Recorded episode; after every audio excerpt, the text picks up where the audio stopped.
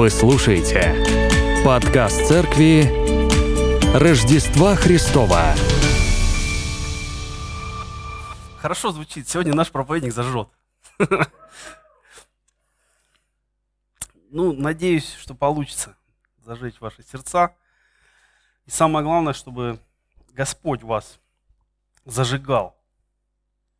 Потому что мы можем приходить для того, чтобы ну, исполнить некие правильные вещи, или можно приходить с намерением измениться.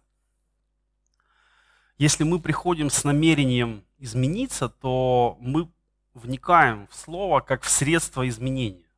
И, соответственно, то, как мы его принимаем, можно сказать, определяет меру действия Бога в нас. Есть люди, которые вот, ну, у них чуть-чуть слова в них вмещается. И по мере того, как они могут воспринимать больше, и Бог действует в них больше. Бог мог бы, конечно, сделать все, что Он хочет сделать с нами. Усилием своим, просто желанием. Да, захотел, и все покаялись. Но Он создал нас с возможностью выбирать, с возможностью решать. И как бы это удивительно не звучало, он эту возможность у нас не забирает, даже когда мы ей злоупотребляем. И сегодняшняя наш, наша тема, как вы уже поняли, гнев, это один из так называемых смертных грехов. Сегодня попробуем разобраться, почему гнев отнесен именно к этому, такому разделу церковному. И для начала прочитаем текст, в котором прямо говорится о последствиях гнева в нашей жизни. Это послание Галатам, 5 глава, с 16 по 21 стихи. И я говорю, поступайте по духу, и вы не будете исполнять вожделение плоти, ибо плоть желает противного духу, а дух противного плоти. Они друг другу противятся. Так что вы не то делаете, что хотели бы. Если же вы духом водитесь, то вы не под законом. Дела плоти известны. Они суть прелюбодеяния, блуд, нечистота, непотребство, идолослужение, волшебство, вражда, ссоры, зависть, гнев, распри, разногласия, соблазны, ереси, ненависть, убийство, пьянство, бесчинство и тому подобное. Предваряю вас, как и прежде предварял, что поступающие так Царство Божие не наследуют. Очень жесткие слова, на мой взгляд. Потому что, глядя на этот список, а, а особенно на последние слова и тому подобное, мы можем прийти к выводу, что для всех и для каждого из нас, даже для каждого христианина, а ведь это послание к церкви в Галатии, это не послание миру да, и граду, это послание церкви. И вот в послании церкви апостол говорит, если у вас есть дела плоти, то Царство Божье, поступающие так, не наследуют. И среди этих дел плоти мы видим гнев. Гнев повреждает нас на духовном уровне, если можно так сказать, потому что гнев лишает нас милосердия, добра. И самое главное, гнев не являет миру Христа. Гневливый человек никак не может показать Христа. Потому что гнев, можно сказать, стирает этот образ из нашей жизни. Если вдруг вы когда-нибудь видели себя в зеркале во время гнева, то вам должно быть очень неприятно. Если вы видели кого-то во время гнева, вы тоже можете сказать, что никто во время гнева не выглядит привлекательно, мило, добро. Наоборот, это, это гримаса, которая ну, не побуждает смотреть еще и еще. А, наоборот, хочется забыть как можно скорее, как человек выглядит во время гнева. И проблема не в том, что мы испытываем приступы гнева или какие-то раздражительные моменты. Вопрос именно в том, что мы даем ему выход. Более того, мы сами можем являться а, кузнечными мехами, которые раздувают гнев еще больше, превращая его в ярость, превращая его в поступки уничтожающие или слова уничтожающие, лишающие человека вообще какого-либо, можно сказать, права на существование. Ведь когда люди действительно гневаются, они говорят такие слова, такие выражения, за которые им потом может быть очень стыдно, но тем не менее они их говорят. И в тот момент, когда они находятся под воздействием гнева, они именно это имеют в виду, как бы страшно это не было. Особенно, когда близкие люди в гневе друг другу что-то высказывают.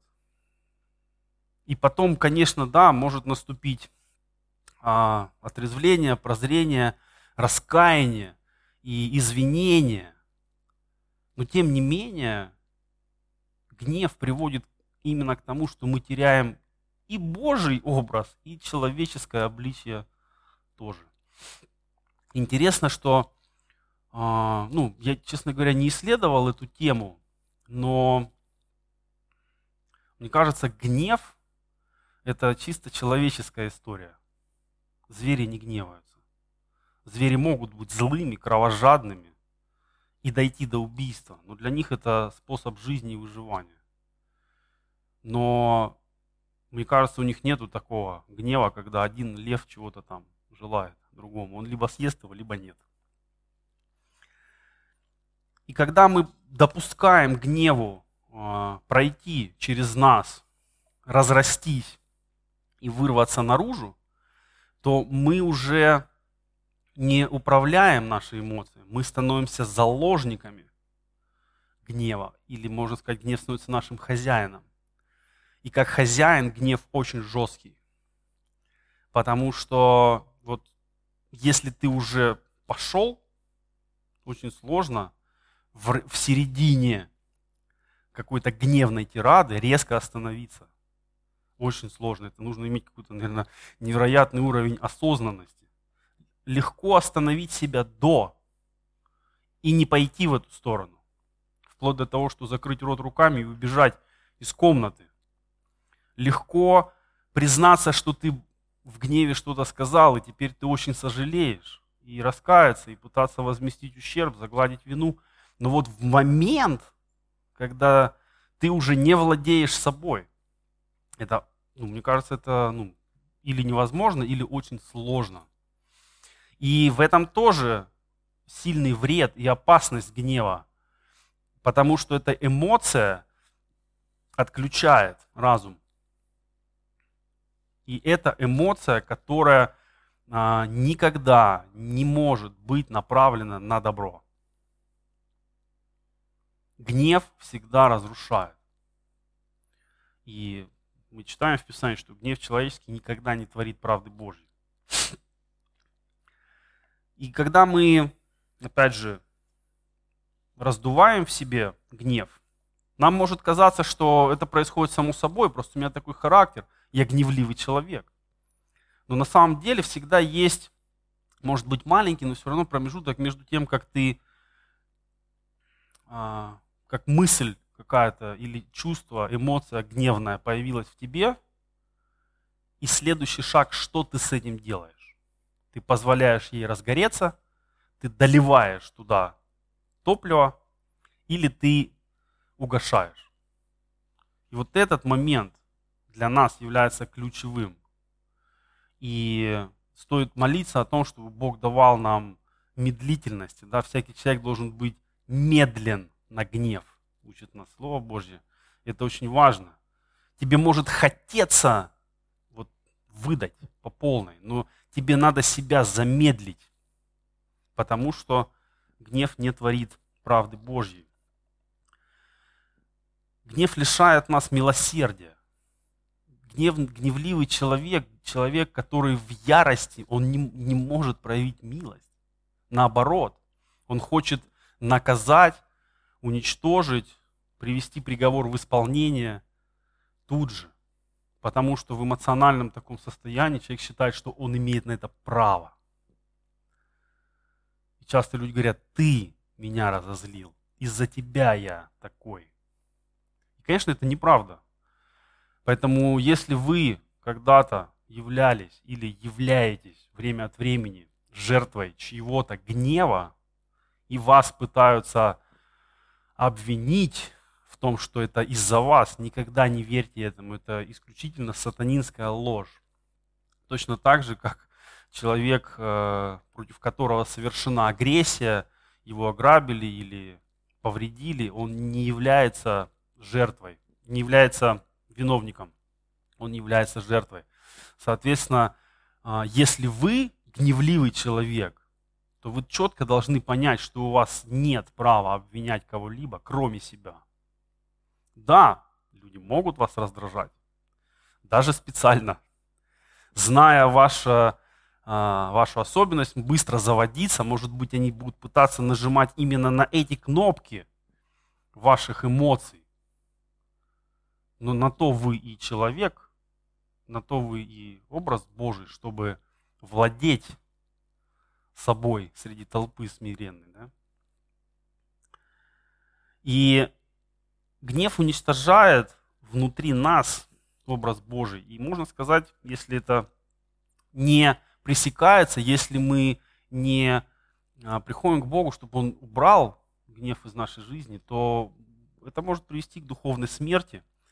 Поэтому а, и апостолы, и ранняя церковь а, предупреждали, учили против гнева, об опасности гнева. И в результате мы видим, что церковь вот вынесла гнев как бы в отдельную плашку, как мы видим, как а, отдельный смертный грех. Настолько он повреждает, настолько он а, приносит ущерб. Его нельзя игнорировать. И Павел предупреждает нас, что те, кто следует делам плоти, Царство Божьего не наследуют. И не нужно пытаться оправдать себя тем, что, ну, я такой человек, меня так воспитали, а, в моей семье так себя вели, поэтому я так себя веду, или мы живем в такие времена, там, с волками жить, по волчьи выть. Это все не о том. Не нужно думать, что э, гнев это некая генетическая особенность. Никакой, э, никакой грех, можно сказать, не является заложенным в нас. Можно спросить, а как же первородный грех? Он же вот передается как-то там. Я бы сказал, что у человека есть склонность, слабость к, ну, к совершению греха. Но мы не можем сказать, что вот есть некий набор грехов, который вот заложен где-то там в генах, и его никак не вырезать, не убрать. Потому что Господь же справляется с этим вопросом. Есть много примеров, как люди, а, будучи гневливыми, злобными, а, ссорились постоянно, после покаяния они а, не то чтобы становились менее гневливыми, они просто переставали быть гневливыми, они становились абсолютно другими. Настолько, что те, кто знал их раньше, они удивлялись, как так, неужели ты теперь не орешь, неужели ты теперь не кроешь людей а, нецензурными словами так, что крыша слетает с дома. Но так происходит, и есть много свидетельств, может быть, из вашей жизни так происходило. Поэтому дела плоти это всегда выбор. И даже если предположить, что до покаяния вы жили в такой системе ценностей, где это нормально, к сожалению, есть такие общества и семьи, где орать друг на друга нормально, а, обзывать друг на друга нормально и называть какими-то ущербными словами друг друга это нормально. Но даже если это так было в чьей-то жизни из вас до покаяния, Бог может это поменять. Именно поэтому покаяние также называется новым рождением. Это не просто, когда в твоей жизни чуть-чуть что-то подкрутят. Это когда ты станешь другим вообще. Внутренне у тебя другие, другие ценности, другие причины для поступков. И святитель Феофан сказал такую интересную, а, такие интересные слова. Гнев и обидчивость от самоцена – то есть самолюбие, по которому мы признаем и чувствуем себя стоящими немало. Поэтому, когда кто дерзнет не воздать нам должное, кипятимся и замышляем отмщение. Вот объяснение, откуда гнев возникает, почему у нас происходит. Мы видим, что кто-то нас так или иначе обесценивает, или нам кажется, что человек а, относится к нам не так, как мы этого заслуживаем. И мы кипятимся и замышляем отмщение. Есть люди, которые сразу выдают, да, их называют э, открыто агрессивными. Есть люди, которые молчат, долго думают, но потом тоже выдают. Их называют пассивно-агрессивными. Кто-то из вас один, кто-то из вас другой, но неважно, какой гнев а, с пылу с жару или месть это блюдо, которое подают холодным. Неважно. Важно и в том, и в другом случае гнев будет разрушать не только того, на кого он направлен, но он будет очень сильно разрушать вас. И вот самомнение, самолюбие, завышенная оценка, вот частая причина нашей обидчивости и гнева. Особенно в наше время.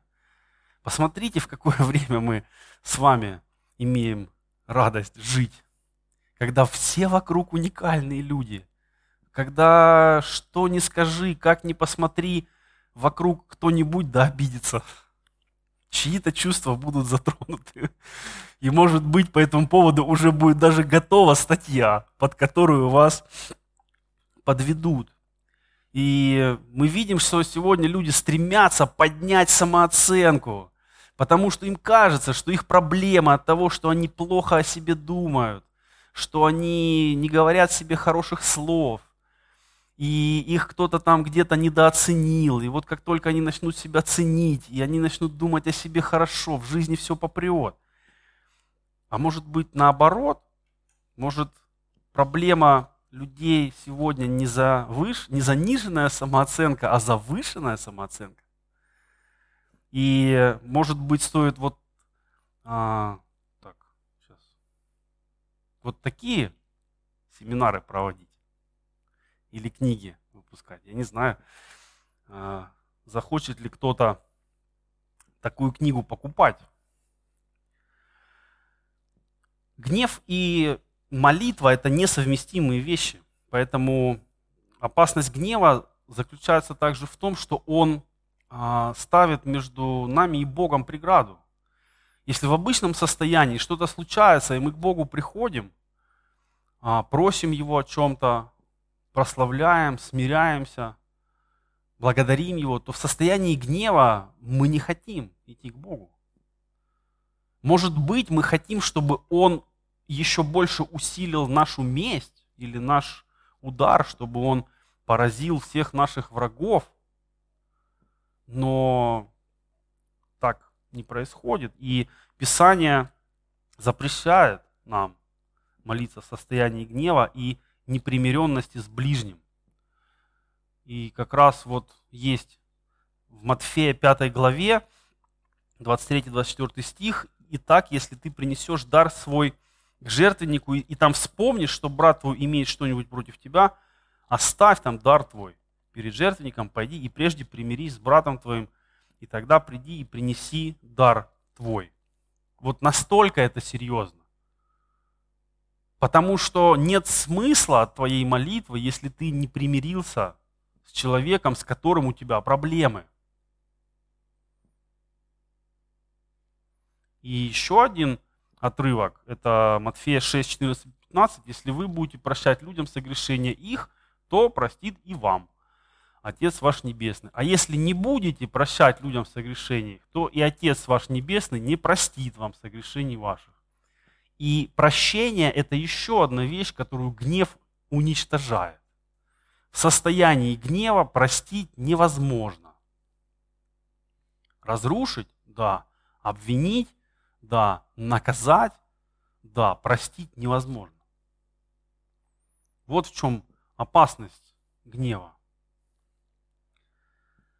И с раздражением и гневом нужно стараться бороться сразу, пока они еще подобны такому, знаете, небольшому угольку, который тлеет, но его очень легко затоптать. Ты на него один раз наступил, и дальше он никуда не распространяется. Но если его не гасить, а если его тем более раздувать, то, конечно же, пожар неминуем. И если мысль какая-то пришла, вы ее тут же отогнали, то ничего плохого и не случится. Но если а, вы начинаете эту мысль раздувать, если вы начинаете себя жалеть, если вы начинаете других осуждать, у вас появляется внутреннее ощущение, что у вас есть право на гнев. Вам сделали плохо, к вам поступили не, а, по отношению к вам поступили несправедливо, вас недооценили, вы достойны большего, лучшего.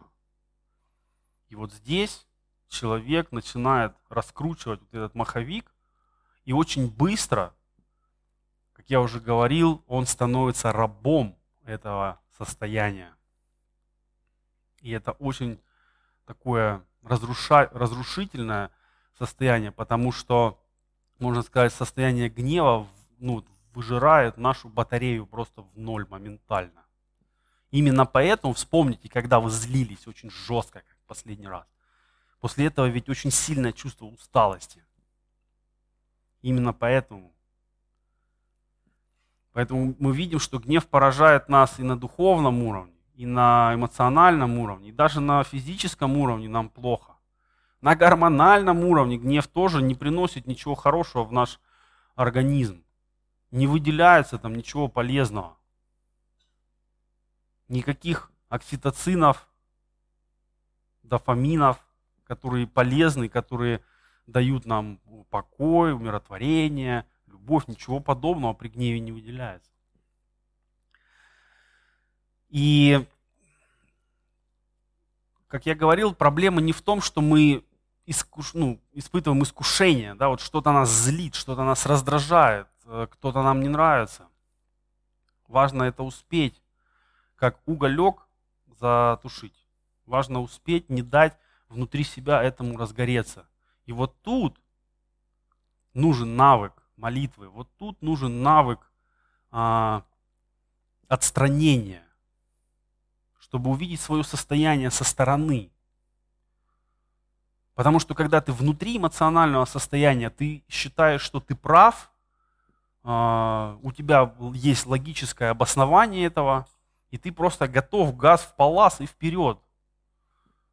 Доказать всем, что ты прав желательно при этом нанеся как можно больший ущерб тому, кто тебя обидел, оскорбил, сказал что-то не то.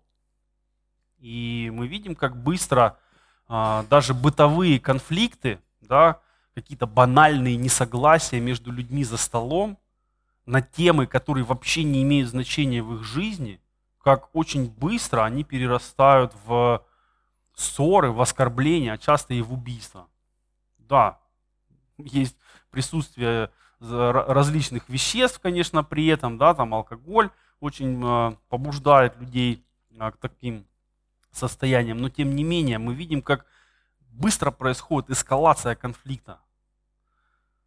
Потому что гнев, не начавшись, он не остается в одном состоянии, он захватывает тебя. И часто люди потом, там, а, может быть, в ходе каких-то следственных действий уже, они говорят, я не знаю, почему так произошло. Я не помню, что я делал. Настолько гнев отключает голову, самоконтроль, инстинкт самосохранения, любые э, какие-то остатки уважения к себе, к людям. Поэтому искушение разгневаться, оно, конечно же, может вас постигать в тех или иных состояниях. Может быть, вы голодный, и вам э, а, все не так. И дело не в том, что вы гневливый человек, просто сахар в крови упал. А может быть, вы устали, может быть, вы не выспались. А может быть, что-то на работе, а может быть, есть какое-то переживание, а может быть, еще что-то. Это все провоцирует нас на гнев. Но нужно уметь владеть собой, если вы не умеете владеть собой, надо учиться владеть собой, чтобы Бог даровал вам эту силу. как это делать.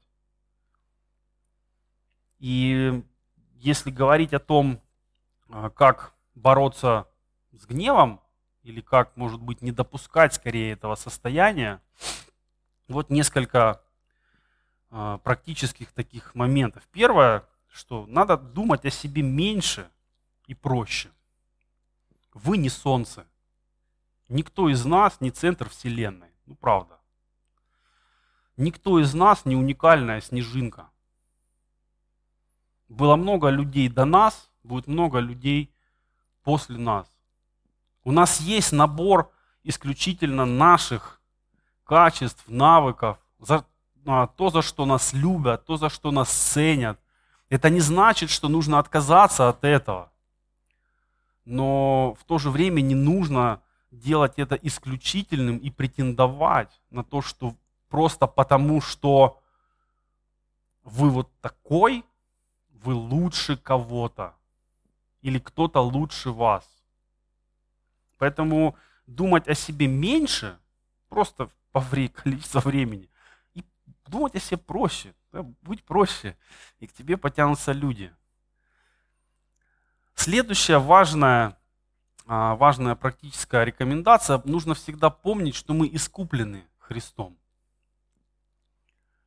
Мы люди, за которых заплачена большая цена. И не то чтобы, ну, можно сказать, что это обязывает, но также э, это помогает нам понять, что именно искупление нас Христом дает нам возможность не поддаваться искушению. У нас есть Бог, который нас сохранит от всякого зла. Мы можем испытывать искушение, и мы можем не поддаваться ему, потому что мы уже не в рабстве греха. Следующее, нужно ценить других и уважать ради Христа. Очень часто люди говорят, ты мне сначала покажи, за что тебя уважать, а потом, может быть, я буду проявлять к тебе какое-то уважение. Это неправильная позиция.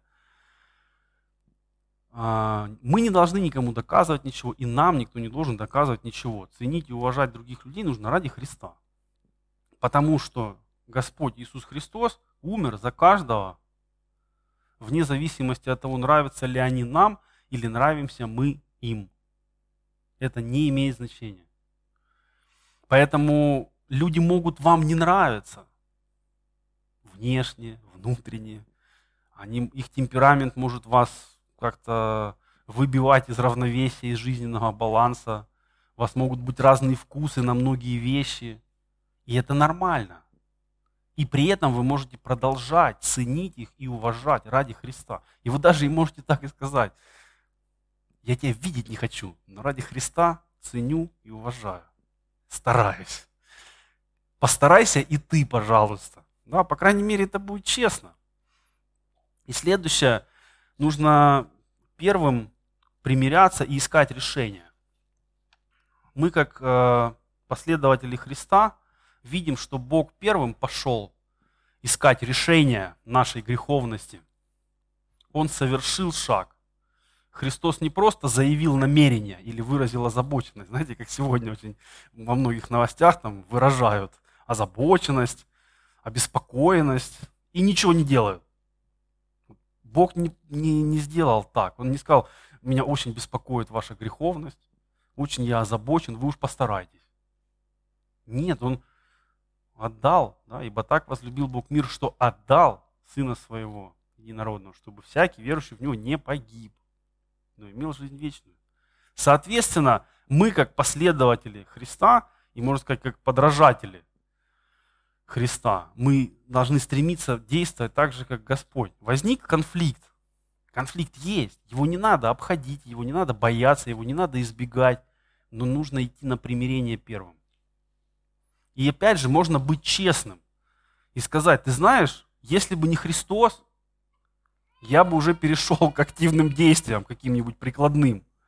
Но ради Христа я хочу примириться. Поэтому давай будем искать решение. То есть не нужно, не нужно делать вид, что вас не беспокоит, или вас не раздражает, или вы совсем согласны. Но в то же время не надо давать гневу власть над собой. И вот тут как раз-таки э, время вспомнить о духовных дисциплинах и о таком понятии, как практика. Да? Просто знать о духовных дисциплинах, об их пользе, об их такой накопительном эффекте недостаточно, нужно практиковать, то есть нужно их совершать регулярно. Какой толк от того, что ты помолился один раз и больше никогда этого не делал? Или ты открыл Писание, погрузился в него, хорошо его прочитал, но потом закрыл, отложил, и все, ты, ты не думаешь о нем, ты не размышляешь, ты не действуешь согласно Писанию. Просто ты и знаешь, что да, есть такая Библия, я ее читал. У меня много таких знакомых. Они все знают, все читали. Но они не живут согласно тому, что прочитали, потому что у них нет практики духовных дисциплин в жизни. И когда мы говорим о практике, нужно понимать, что регулярность важнее количества. Лучше каждый день, но по чуть-чуть. Есть очень хороший принцип, быстро это медленно, без перерыва. И вот подумайте о ваших духовных практиках, что вы практикуете? Как у вас организован день? К примеру, почему вы просыпаетесь вот в то время, в которое вы просыпаетесь? Просто потому, что там через час надо выйти на работу, иначе опоздаешь? Или вы просыпаетесь в это время специально, чтобы помолиться, спокойно вот с Богом начать день? А, или может, как, может быть, вы специально э, ложитесь раньше, да, чтобы раньше встать, опять же, для того, чтобы помолиться. Когда мы говорим о практике духовных дисциплин, они включают сюда тоже осознанное усилие. То есть ты специально делаешь что-то, чтобы соответствовать своим же убеждениям. Если ты это делаешь, у тебя, а, ну говоря а, психологическими терминами, ты конгруентен. То есть у тебя есть совмещение намерений, слов и дел. Ты цельный человек. Если ты заявляешь, как тебе важно молиться, Писание, отношения с Богом, но в твоем расписании этого нигде нет, или оно сегодня есть, завтра нет, тут забыл, тут опоздал, тут не до этого, тут отчет горит, тут еще что-то, то ты не конгруентный, ты не цельный, не цельный. И, соответственно, в чем проблема? Если, если в тебе есть какая-то трещина в твоей жизни, в твоих убеждениях, сатана туда обязательно что-то начнет закидывать, чтобы расширять. Сомнения, какие-то эмоциональные штуки, искушения. И потом он же тебе это предъявит. Смотри, какой ты христианин. Всем рассказываешь, а на самом-то деле, вот, мы-то с тобой знаем, какой ты. И очень часто людей-то действительно приводит к разлому. И человек превращается либо в жесткого лицемера, либо он ну, не хочет уже лицемерить и уходит в грех из церкви и все. Но и то, и другое разрушает. И лицемерие очень сильно разрушает, и уход от Бога, конечно, тоже очень сильно разрушает. И говоря о практике, нету такого, что вот я а, вот я чуть-чуть практикую, да, духовные дисциплины, но чуть-чуть не практикую. Вы практикуете в любом случае, только вы либо практикуете победу, либо поражение. Вы либо практикуете последовательность, либо практикуете отмазки. И в том и в другом случае вы практикуете, вы, можно сказать, тренируете себя. И вы либо тренируете верность своему слову, когда ты сам верен своему слову. Бывает, знаешь, что ты вечером ложишься и думаешь, как завтра, эх, а утром, да нет. И ты сам себя обманул. Если ты утром не делаешь то, что ты сам себе сказал вечером, о чем вообще дальше можно с тобой разговаривать? Ты даже этого малого не готов сделать. Но последовательность, ты, а, ты, если ты делаешь, если ты что-то задумал вечером, встать на полчаса раньше, почитать, помолиться, и ты, тебе не хочется, но ты встаешь и делаешь, ты тренируешь последовательность. Если не встаешь и не делаешь, ты тренируешь отмазки. И ты можешь стать чемпионом по отмазкам, просто черный пояс по оправданиям. И когда ты наращиваешь один из этих навыков, то потом он-то и то, то, что ты тренируешь, то и тренируется. Этот принцип не только в спорте работает, и в жизни он работает. Тренируешь отмазки, будешь идеальным отмазчиком. Тренируешь последовательность, будешь последовательным. Но не бывает, что ты просто захотел, но ничего не сделал, а оно случилось. Да, по щучьему велению не происходит. Поэтому